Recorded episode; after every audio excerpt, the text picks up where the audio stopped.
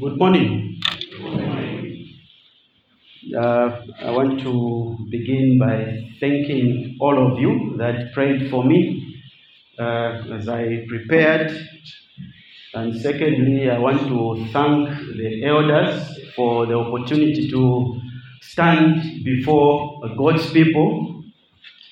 And thirdly, to also complain to the elders for giving me to preach from a summary of a chapter. When I was given the passage of scripture to look at, I scanned through and I saw the last three verses, four verses of chapter 2 of Colossians. And I said to myself, Bayelda, masetingi nakushanga. How can you give someone to preach summary after others have preached everything? What am I going to preach about? And last week, as Elder Kambole was preaching, he gives out a point in my heart. I'm saying, mm, point, Andy. so you, you are like, all the points of everything has been preached about. What am I going to preach about? Uh, that was on a lighter note. Nevertheless, um, shall we come to the Lord in prayer? Our gracious God and our Father who is in heaven, we come before you, Lord, this morning. We thank you for this time. Dear Lord, as we come to you, we are mindful that we are feeble beings, a people prone to wander from you, our God, in thought, in speech, and in actions. So we pray, Lord, that you forgive us of our sin, that our sin may not hinder the fellowship that you desire, and that, oh Lord, as we open the passage of Scripture to preach, oh God, I pray that you grant me clarity, that you unction me from on high, and you grant understanding to all of us, to the end that we may learn that which you want us to hear from you. Commence with us, for we pray and ask in our Savior, the Lord Jesus Christ. Amen. Amen. Our passage of scripture is coming from Colossians and chapter 2. Colossians and chapter 2. Um, my main focus is from verses uh, 20 to 23, but for the sake of context, I want to read the entire uh, uh, chapter.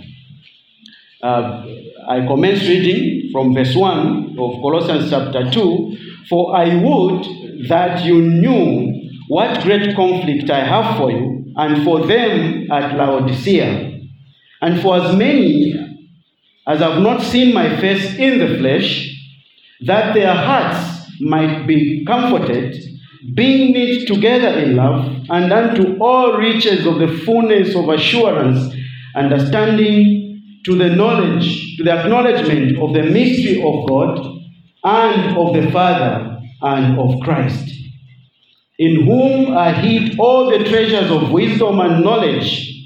And this I say, lest any man should beguile you with enticing words. For though I be absent in the flesh, yet am I with you in spirit joying and beholding your order and steadfastness of your faith in Christ. As you have therefore received Christ Jesus the Lord, so walk ye in him, rooted and built up in him, and established in the faith as you have been taught, abounding therein with thanksgiving. Beware lest any man spoil you through philosophy and vain deceit, after the traditions of men after the rudiments of the world and not after Christ.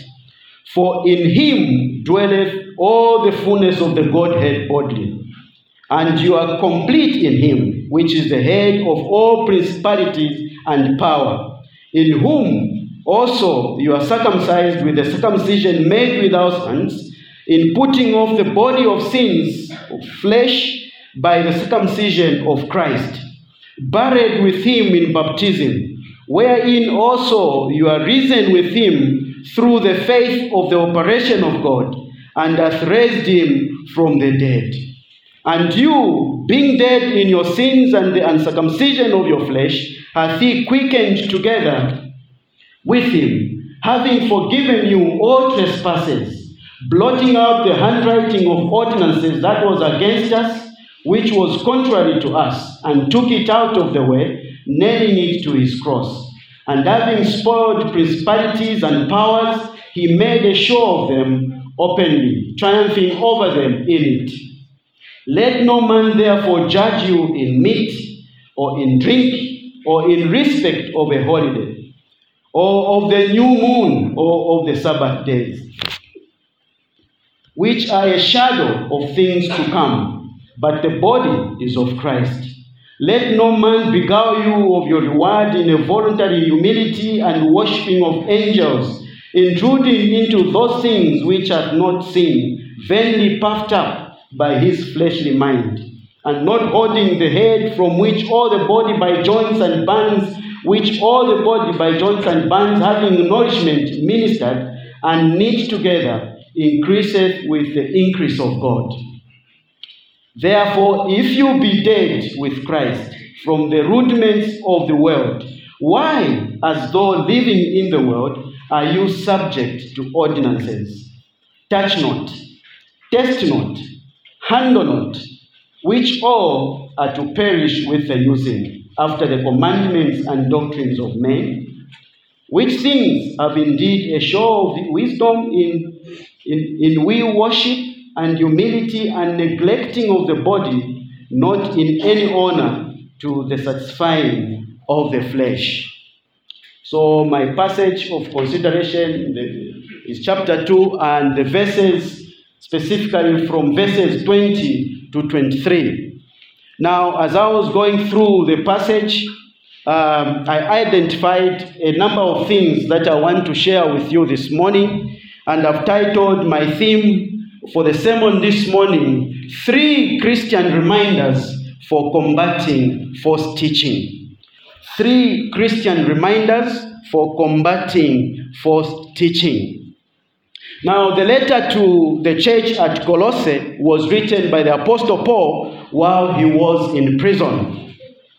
And as he wrote this letter, news had come to him in prison that a form of false teaching known as Gnosticism was beginning to threaten the church at Colossae. The Gnostics prided themselves on their knowledge. They were people who were knowledgeable.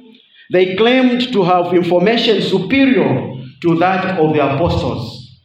And they tried to create the impression, as it were, that the person could not be truly happy unless he had been initiated into these their deep secrets that they believed in in their cult.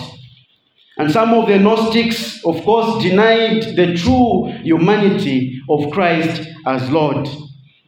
They taught that the Christ was a divine influence that came from God and rested on the man, Jesus. So they were basically referring to the time when the Lord Jesus Christ was being baptized and the Holy Spirit came down from heaven, dwelt upon him, and the voice came from heaven and said, This is my beloved Son. But they twisted that to mean that the Christ was simply a divine influence which came out from God and rested on the man, Jesus, at the time of baptism. They further taught that the Christ left Jesus just before the crucifixion. Before we went to the cross, the Christ left him. And the one that was crucified was Jesus, resulting in them saying, according to them, what was uh, the one who died was Jesus, but the Christ did not die because the Christ had left Jesus before the crucifixion. Now, some Gnostics, of course, believed that the body also was inherently sinful. And they practiced a, a type of religion that they called asceticism, which is a system of self denial or uh, even self torture in an effort to attain what they called a higher spiritual state. So you needed to torture your body, you needed to punish your body for you to attain this uh, higher spiritual state according to them. Others also taught that under grace, a person does not need to practice self control, but may give in to his bodily appetites and passions because they are under grace. So you might as well do whatever you want. And apart from that, Old Testament Judaism was also at Colossae. And this time around, it had degenerated into a system of ceremonial observances by which they hoped that by observing these ceremonial laws and the traditions, the man will then achieve righteousness before God. And therefore, as the Apostle Paul writes to the church at Colossae in chapter 2, he is writing a warning chapter. And starting in verse 8, as we see, uh, in verse 8, he says, Beware lest any man spoil you through philosophy and vain deceit after the traditions of men, after the rudiments of the world, and not after Christ. So he's writing this warning chapter to the church. And it is a warning against such false teaching or heretics or legalism, as I've earlier alluded to. And this chapter basically discusses a mix, as I have highlighted, of legalism, uh, the legalistic attempts to apply the law, the seeking of mystical worship, as you we've seen from the passage, the worship of uh, the new moons and all that, and the pretending or putting forth of self appeasement for people to appear humble when in fact not, which is really not humble at all. And so Paul is attacking all these things through this passage. And his main line of defense is a robust Christology as he warns the saints against being taken captive. He warns them against being carried off through philosophy and empty deception. And in his defense, he seeks to answer the question to combat empty philosophy and deception. And he's basically saying, in order for us to combat empty philosophy and deception, we need to exalt the Lord Jesus Christ. We need to exalt him. We need to explain who Christ is and who we are in the Lord Jesus Christ.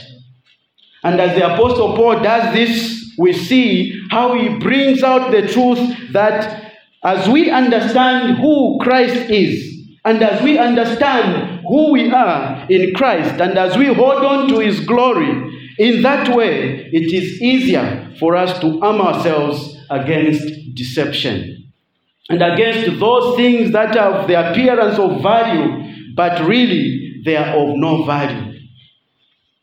And in verses 20 to 23, as I said earlier, they are kind of a summary or restatement of what the Apostle Paul has said before. He has said it not only at Colossae, he has said it in many other epistles that he writes to the churches.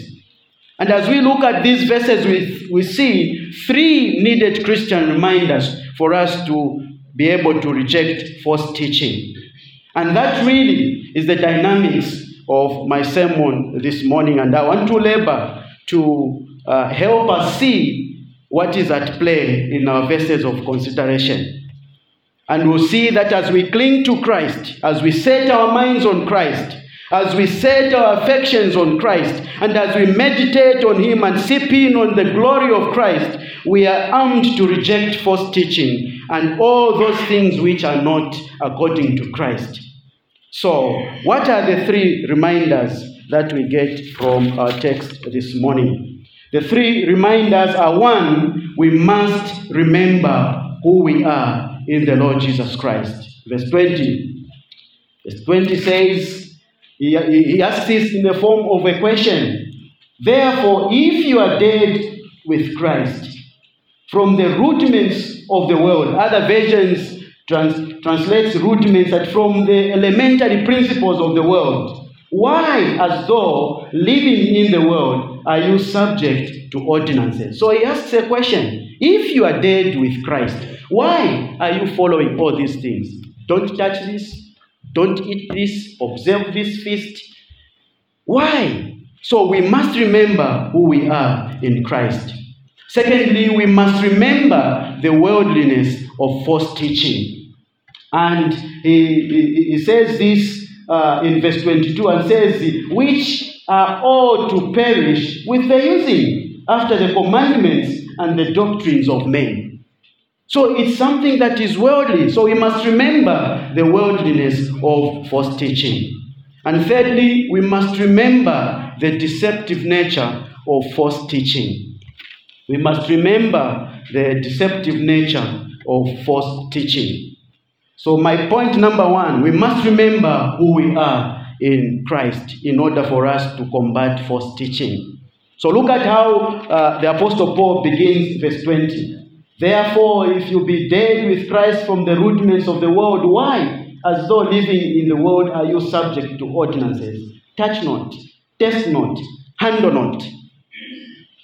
And he begins with therefore, if. So he uses the word if. Now, the if, according to theologians, they refer to the if as the first class condition. It's a condition. Coming from the engineering and computer background, the if is also known as a conditional statement because you've, you've got a particular statement you want to, con, you, you know, to execute. So you set up a few parameters. If this condition is like this, then do this. So Paul is using the, the, the phrase if in the sense of the phrase since you have been. And he's saying since you have been. So we can even say, therefore, since you have been dead with Christ, or since you have died with Christ. So it's, it's, it's an assumed reality. If you have died with Christ, and he speaks of dying to a couple of things separation from the old way of life. And he says, if you have died, you are separated from your old manner of life. And it's not just died, but it's died with Christ. And this speaks of the means of our separation from the worldly life. We cannot be separated from the worldly life unless we are dead with Christ and raised up with Him through faith in Him. And the Apostle Paul warns the church and says to them, Because you have died with Christ, you have union with Him. You have union with Christ in his death. You have been buried with him in baptism. He says this in verse 12, and he says, Buried with him in baptism, where also uh, you are also risen with him through faith of the operation of God who hath raised him from the dead. So the apostle says, he's saying, You are buried with him. We are united with him in his death. We are separated from the worldly life on this account. And this is what Paul's emphasis throughout this passage is. He is constantly pointing us to Christ as he does this. He keeps on repeating the same things over and over and over again in almost all his warning. And he does this not only in this passage, but in other passages as well. Just as an example, let's look at Galatians chapter 4 and see what the, the Apostle Paul says to the church at Galatia.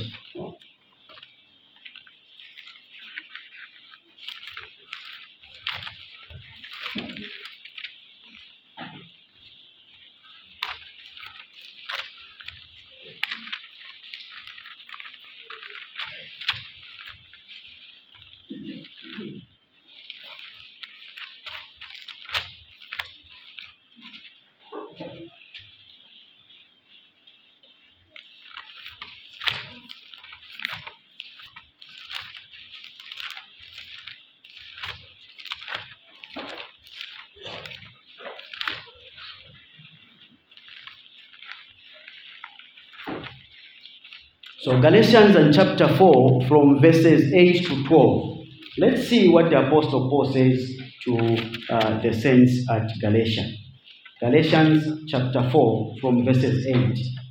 So he says, How be it then, when you knew not God, you did service unto them which are by nature not gods. But now, after that you have known God, rather are known of God, how then are you turning to the weak and beggarly elements, whereunto you desire again to be in bondage.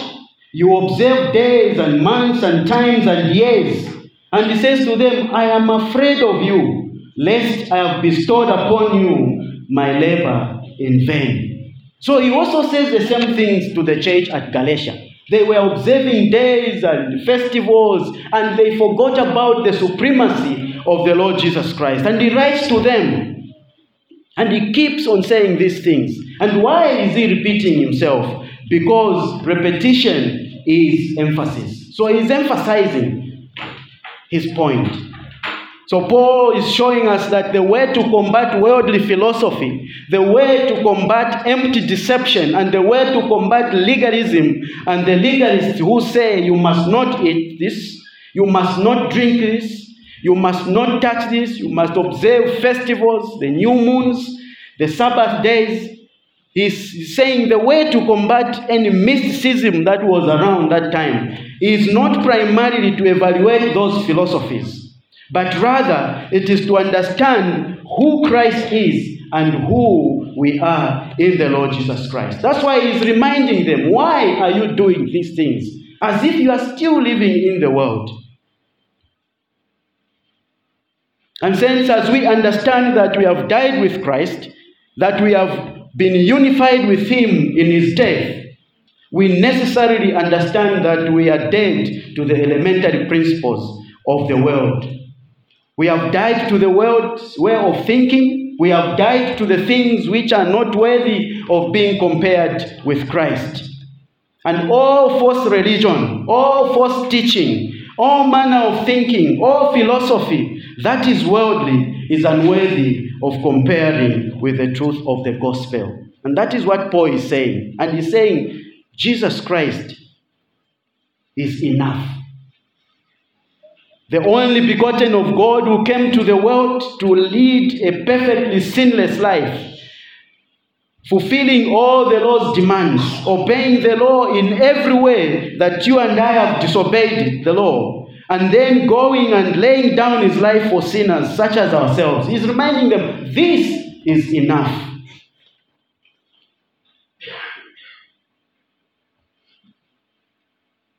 And he reminds them, You are buried and risen with him. So he's basically reminding them that uh, as, as, as, as, as he was buried and stayed in the ground for three days, and he rose again, declaring victory over sin and death and the grave, so that all who believe in him might have eternal life, might be raised to the newness of life.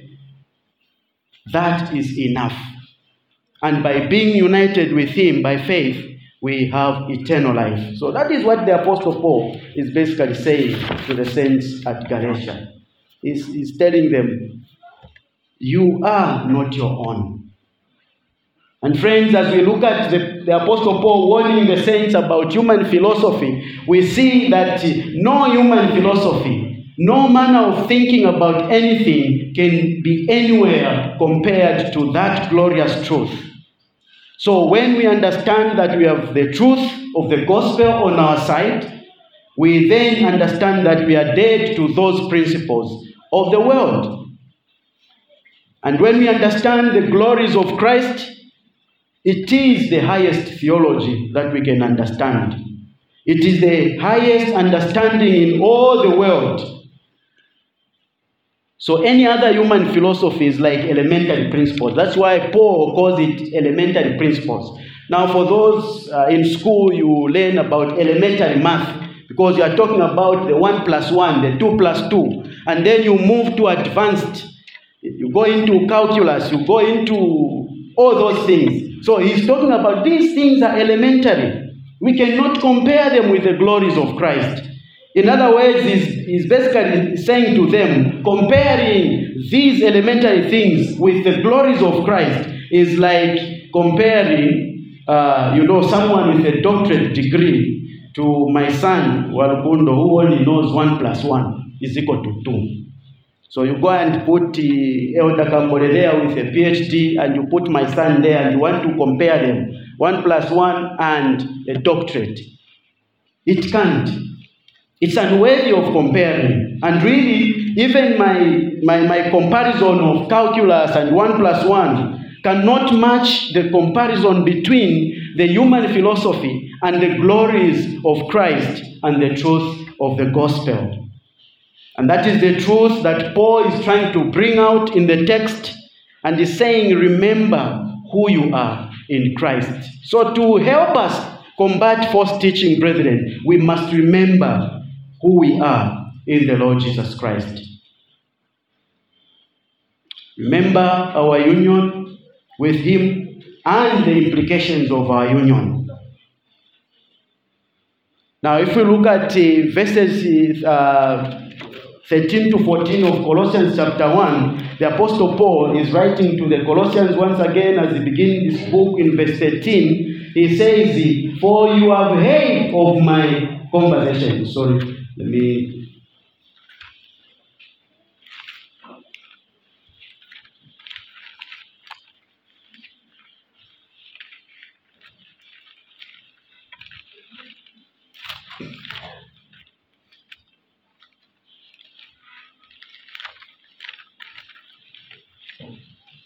So in verse 14, he says, he reminds them of who they are. And he says from verse 12, giving thanks unto the Father, which has made us meet to be partakers of the inheritance of the saints in light, who has delivered us from the power of darkness and has translated us into the kingdom of his Son, in whom we have redemption through his blood even the forgiveness of sins. So he's reminding us this is who we are. We are his. We've been delivered from all these elementary principles of the world. We've been delivered from all these decrees of men of touch this, don't touch this, don't eat this, observe this and that. He's reminding us. And he's saying, remember your union with Christ.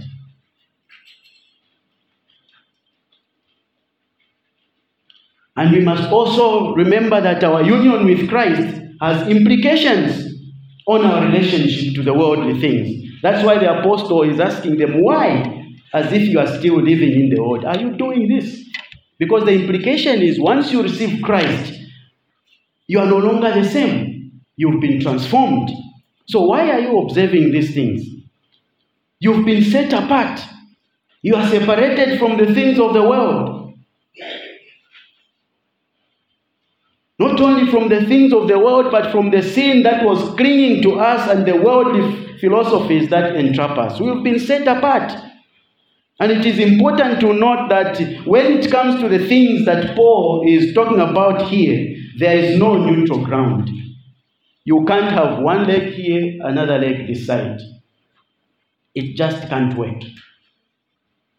It just can't work. And that's why he's asking a question why? If you say you are dead to these things, why are you still observing them? Why do you submit yourselves to these? And in other words, Paul is saying, if you are in Christ, why would you be flirting with the enemies of God? Because the people that were teaching all these myths, the Gnosticism, they were enemies of God. They denied the deity of Christ. So why are you flirting with them? If you are his bride, you are dead to the world. You are set apart. So, the first reminder that we need to know for us to uh, combat false teaching is to remember who we are in the Lord Jesus Christ. And number two, we must remember the worldliness of false teaching. We must remember the worldliness of false teaching. Now, as I said earlier, the whole chapter of Colossians 2 makes it clear to us that false teaching focuses on worldly matters. False teaching focuses on nothing but worldly matters.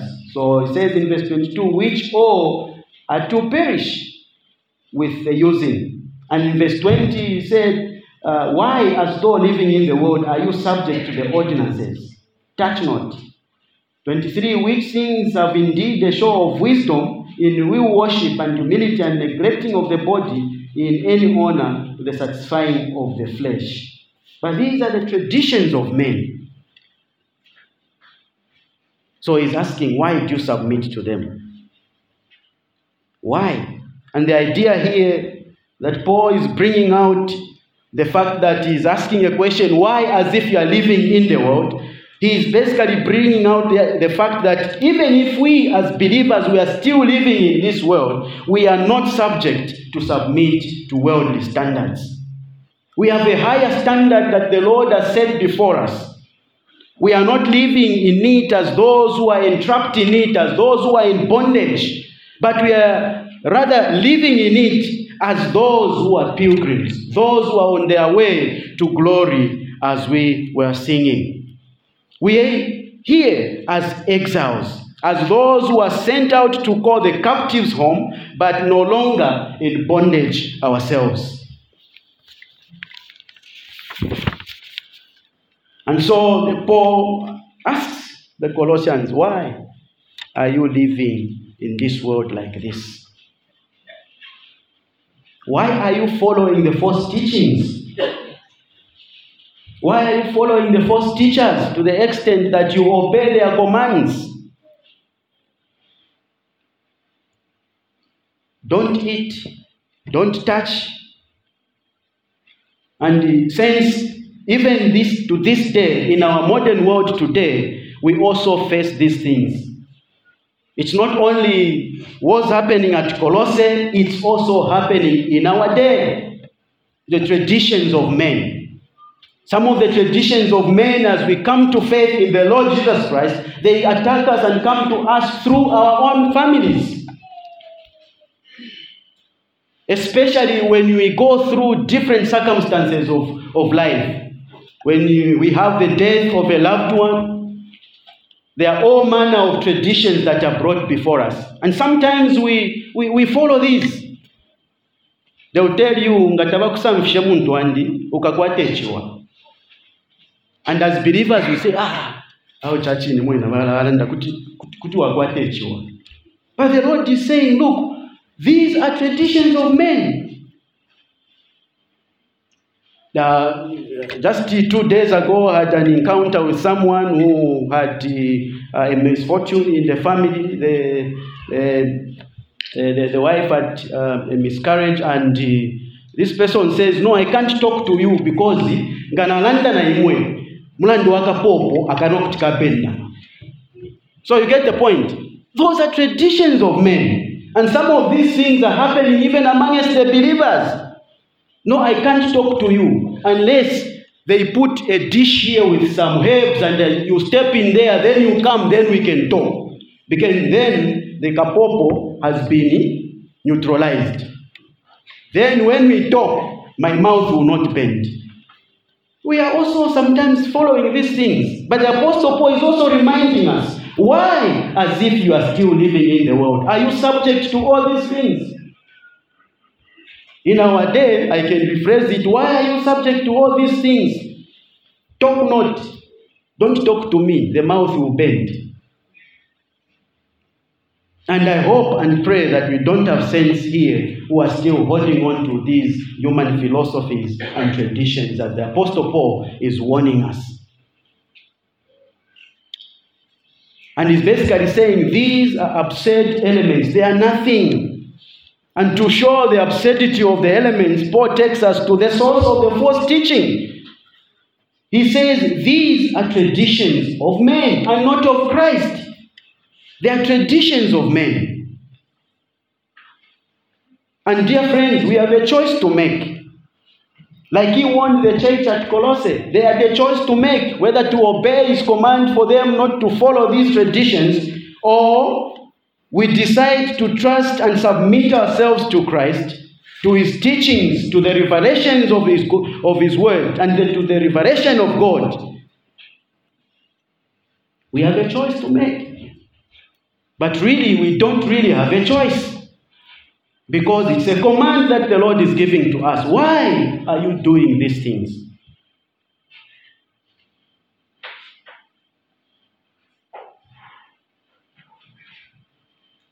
And to my non Christian friends, if you are here, these things are, are strange to you because you are still living in these things. And unless you come to faith in the Lord Jesus Christ, you die with him. You'll be raised with him by putting your faith in him. You perish in these same traditions of men. And the unfortunate thing is that uh, men perish. And if men perish, why then would we submit ourselves to the philosophies of men? Why would we submit ourselves to their commandments and their traditions rather than to Christ? We must remember the true source of sound doctrine. That's why Paul, in writing to the Galatians, because of the seriousness of false teaching, he says to the Galatians, Oh, foolish Galatians, who has bewitched you?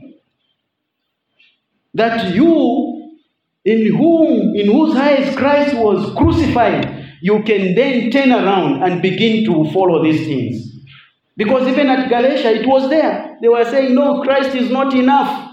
You must follow the law. You must observe this in order for you to be completely righteous. Otherwise, Christ alone is not enough.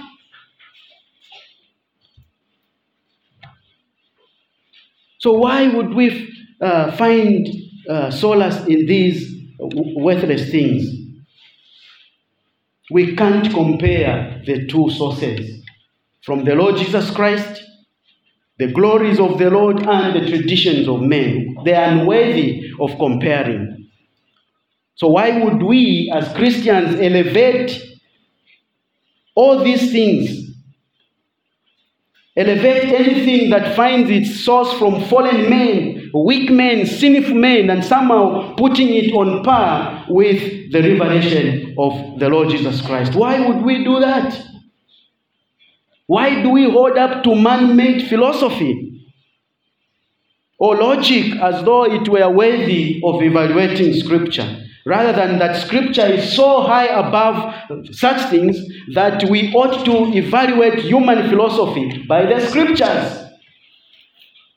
And when we are faced with certain things, I remember when my, my, my, my sister died, there were a lot of issues where now they, have, they, they need have to, the, the realities of these things now come. Now, as a Christian, what do you do?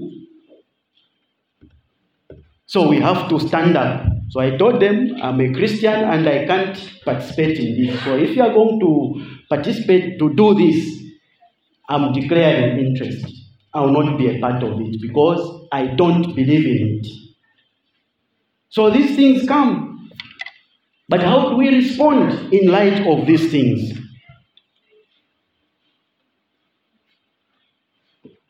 We have to be careful, dear friends, of putting man made religion, worldly philosophies on par with the scripture and weighing them on a balance.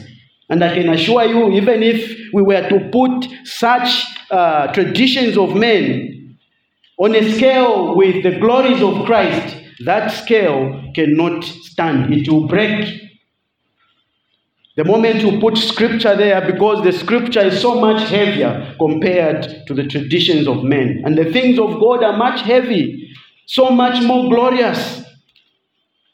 So we ought to remember who we are in the Lord Jesus Christ. And sometimes in our families, they bring it, uh, you know, in a subtle way, you know, we are all Christians, want to in a Christu. No, Zambia is a Christian nation. No, you know kwimbakati kusanshanalesa but then you find that kwimbakati is like this and then god is like this in whatever they are talking about so we ought to be careful we can't compare so we must remember who we are in christ. And secondly we must remember the worldliness of false teaching. And lastly we must remember the deceptive nature of false teaching. We must remember the deceptive nature of false teaching. Now, from the beginning of uh, uh, Colossians in chapter 1, like I uh, let's just read chapter 1, uh, verses uh, from 1 to 7. So, Paul says, Paul, an apostle of Christ Jesus, by the will of God, and Timotheus, our brother, to the saints and faithful brethren in Christ, which are at Colossae, grace be unto you and peace from God our Father and the Lord Jesus Christ. We give thanks to God and the Father of our Lord Jesus Christ, praying always for you. Since we heard of your faith in Christ Jesus and of the love which you have for all the saints, for the hope which is laid up for you in heaven, whereof you heard before in the word of the truth, which is come unto you as it is to all in the world, and brings forth fruit as it does also in you, since the day you heard of it, and you knew the grace of God in truth, and as you also learned of Epaphras, our dear fellow servant, who is for you a faithful minister of Christ, who also declared unto you love in the Spirit. Now, when you look at the beginning of the book of Colossians and chapter 1, we see how the Apostle Paul begins by first praising the saints. I mean, he praises the Lord for the saints. He reminds them of the testimonies that he has heard about the saints, how faithful they have been, how the gospel is growing, and how many are coming to know Christ as Lord. And as he is writing, Paul is not writing to some troubled church. He is writing to a church that is sound in doctrine. He's not writing to a church that has rejected the truth of the scriptures or the church that is crazy as you can think. But he is writing to a church that's a, that has a, the gospel. And he reminds them that ever since the day they heard of it from a very qualified teacher, assumes uh, uh, Epaphras, they heard the gospel. And since then, it has been constantly bearing fruit. So much that as he praises the Lord constantly, he praises the Lord for them in all his prayers. And yet, with all this description, he still goes on to warn them about the false teaching. And he uses a big section of the book to warn them about uh, legalism, uh, false teaching, Gnosticism. And why is he doing that? Because he wants them to be careful in the same way he wants us to be careful today. We need to understand that just as Paul warned the Colossian church, when things looked like they were going on well, we should not think that, well, things are going on well. We might as well don't have to worry about these warnings. We have to be on guard. Just as he called them to be on guard. And that's what he's saying. Be on guard. Remember the deceptive nature of false teaching. False teaching is deceptive. That's what he's saying. How deceptive is it? Look at verse 23. How deceptive is it? Look at verse 23. He says, Which things have indeed a show of wisdom in we worship and humility, and neglecting of the body, not in any honor to the satisfying of the flesh. So it's deceptive. And he says, These things, when you look at them on face value, they look like wisdom. They look like wisdom. They have the appearance of wisdom to the extent that uh, uh, when you see uh, certain things, you can not easily see the danger. You cannot see. Perhaps you can look at it and say, well, hmm, this, this sounds good. It sounds good. Well, that's good. Oh, that's wise. They have the appearance. That's why he's warning. They have the appearance of wisdom. And therefore, Paul compels us to be vigilant.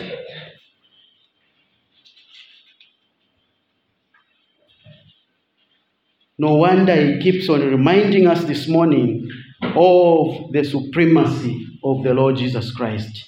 He is again and again driving the point home that Christ is enough. He repeats these warnings because the danger was true. Just as it is true now. We hear of papas, the false teachers have transformed now. They are no longer the type of false teachers that we they had at Colossae, the Gnostics, Gnostics, the mystics. No, this time around we have the papas that are confusing the people. They name it and claim it. Come and claim your blessing. Come and sow a seed. If you are not sowing a seed, if you are going through difficulty, then you don't have faith. Your faith is not strong. Because if you are a Christian, you must not go through difficulty. But Philippians tells us we have not only received Christ, but we also share in his suffering. And if we know these things, then when we see these false teachers, we'll be able to identify them. Otherwise, we, will, we can be deceived.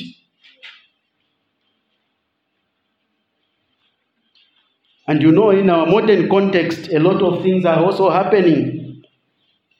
And we, we, we, we have the very much, very much to be careful because, especially if you look at our music industry today, a lot of things are happening. Just, uh, I think, uh, a week ago, there was someone who sent me some, some song from the UCZ church where this choir is dancing and rejoicing. So, mwele someone bika choir.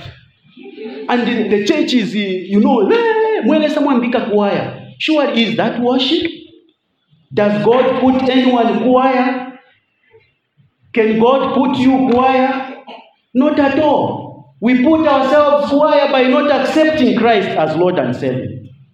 And that then becomes like worship. Mweneza mwambika choir nachirira. And when they go home ata kuchaichikwa chibashana ata mwandinero chachirira bachimba bakwaya bakwaya eh. No gospel. No message. No preaching about repentance and turning to God in salvation. Nothing. So we ought to be careful. Because some of these things, they look like worship, but by design, it's meant to make you feel a certain way. It's about emotions, about feelings.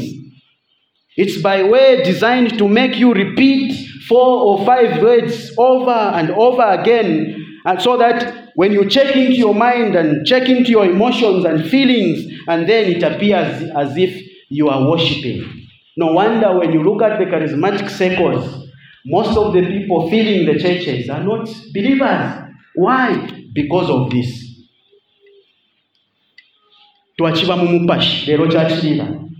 we were in the spirit as if in the spirit it's where you can go in and come out but christ said in ephesians chapter 1 even you at the time when you received christ you were sealed with the holy spirit who is a guarantee so he is with us it's not a place where you can go and come out.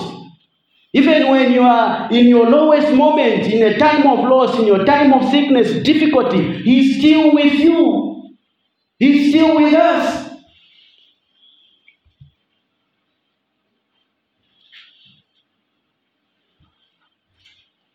So we ought to be careful because certain things will be like, you know, someone saying, you know, uh, I'm just a humble guy because that is what they basically prided themselves, the Gnostics, to be humble. And using that humility, and then they entered and convinced the people. Because when someone comes, they money go a fuka and then go ah, you see? So they, they, they put up that self appeasement humble you know, appearance to the extent that then they begin to sow seeds of discourse. So we see these things where in the world people do not want to acknowledge the presence of sin. Sin has now been turned into a human right. It's no longer called sin the way it's supposed to be called, but a right. Such that if someone falls into sin, someone will tell them, you know what, you've fallen into sin, but I, I can give you a few steps for you to follow in order for you to feel better. So then, this, this, this so-called uh, uh, you know, I, I, for lack of a better term, I want to call them chaps. Because uh, the Apostle Paul, in fact, if you read the book of Philippians, when he calls the, the, the false teachers, he says to the churches, Beware of dogs. So he called them dogs because of the danger. So he likens them to the behavior of uh, the ravenous dogs. So they will tell you, let me give you a few steps for you to follow. And as people follow along those steps and they appear like it's having an effect and impact, and to make the matters worse now, there is even yoga. So people will tell you, ah, you are feeling like this, just do some yoga. Close your eyes. Imagine like this. But sin is sin. Only Christ can take it out by repentance, by acknowledging Christ as Lord, by acknowledging our sin and repenting and calling upon Him. And it's dangerous because you, as a Christian, as you see these things, the elementary principles of the world, the philosophies, they appear wise. It will appear humble. It will appear effective because sometimes even the people who are taught to follow these steps, they'll come and tell you, no, after I was just taught to follow A, B, C, D, I even feel better. Begin to think, hmm, I think yoga mwe. You get the point? Slowly, you are being deceived into thinking that yoga is going to sort out your problem. It will not. And friends, even if you can correct your behavior for a time, if your heart has not been transformed by Christ, it is of no value. I want us to look at Ezekiel and chapter uh, 36 and see what Ezekiel uh, says. Ezekiel and chapter uh, 36.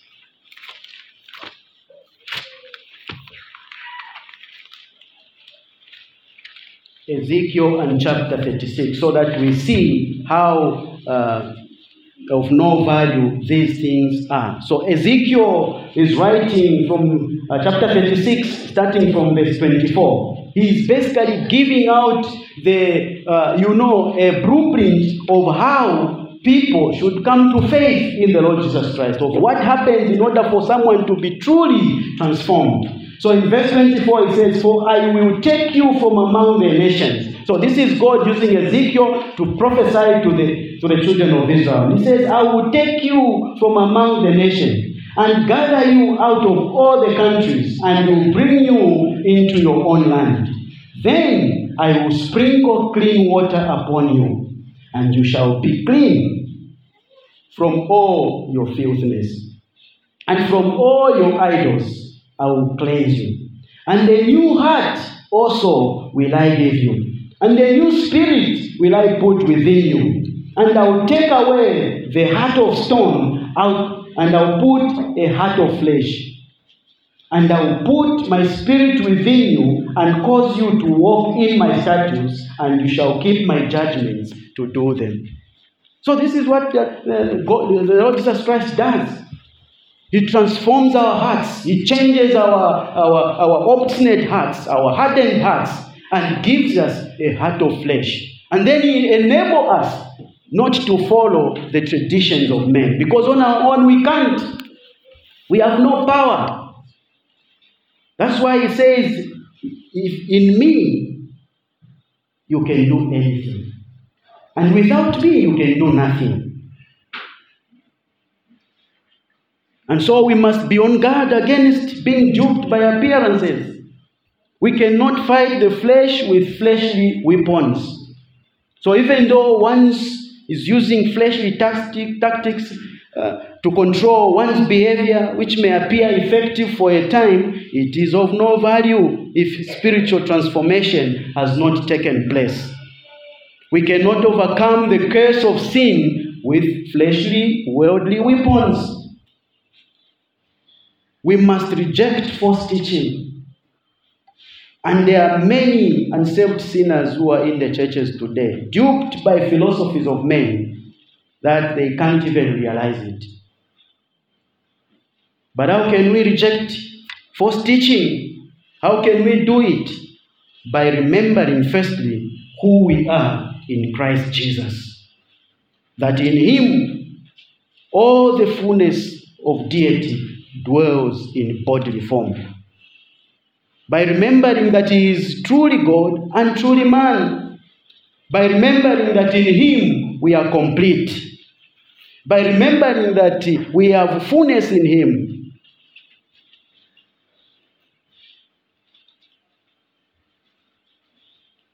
By remembering that we have one in whom completeness of deity dwells to make us complete.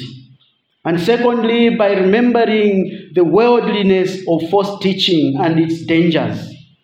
And finally, we must remember the deceptive nature of false teaching.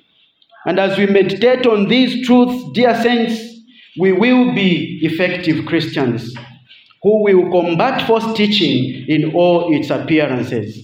We will be Christians who will love others and also will be able to serve others because we've been called and saved. We will love others. We will serve others because we've been called to serve. As the theme said, we are saved to serve. Amen.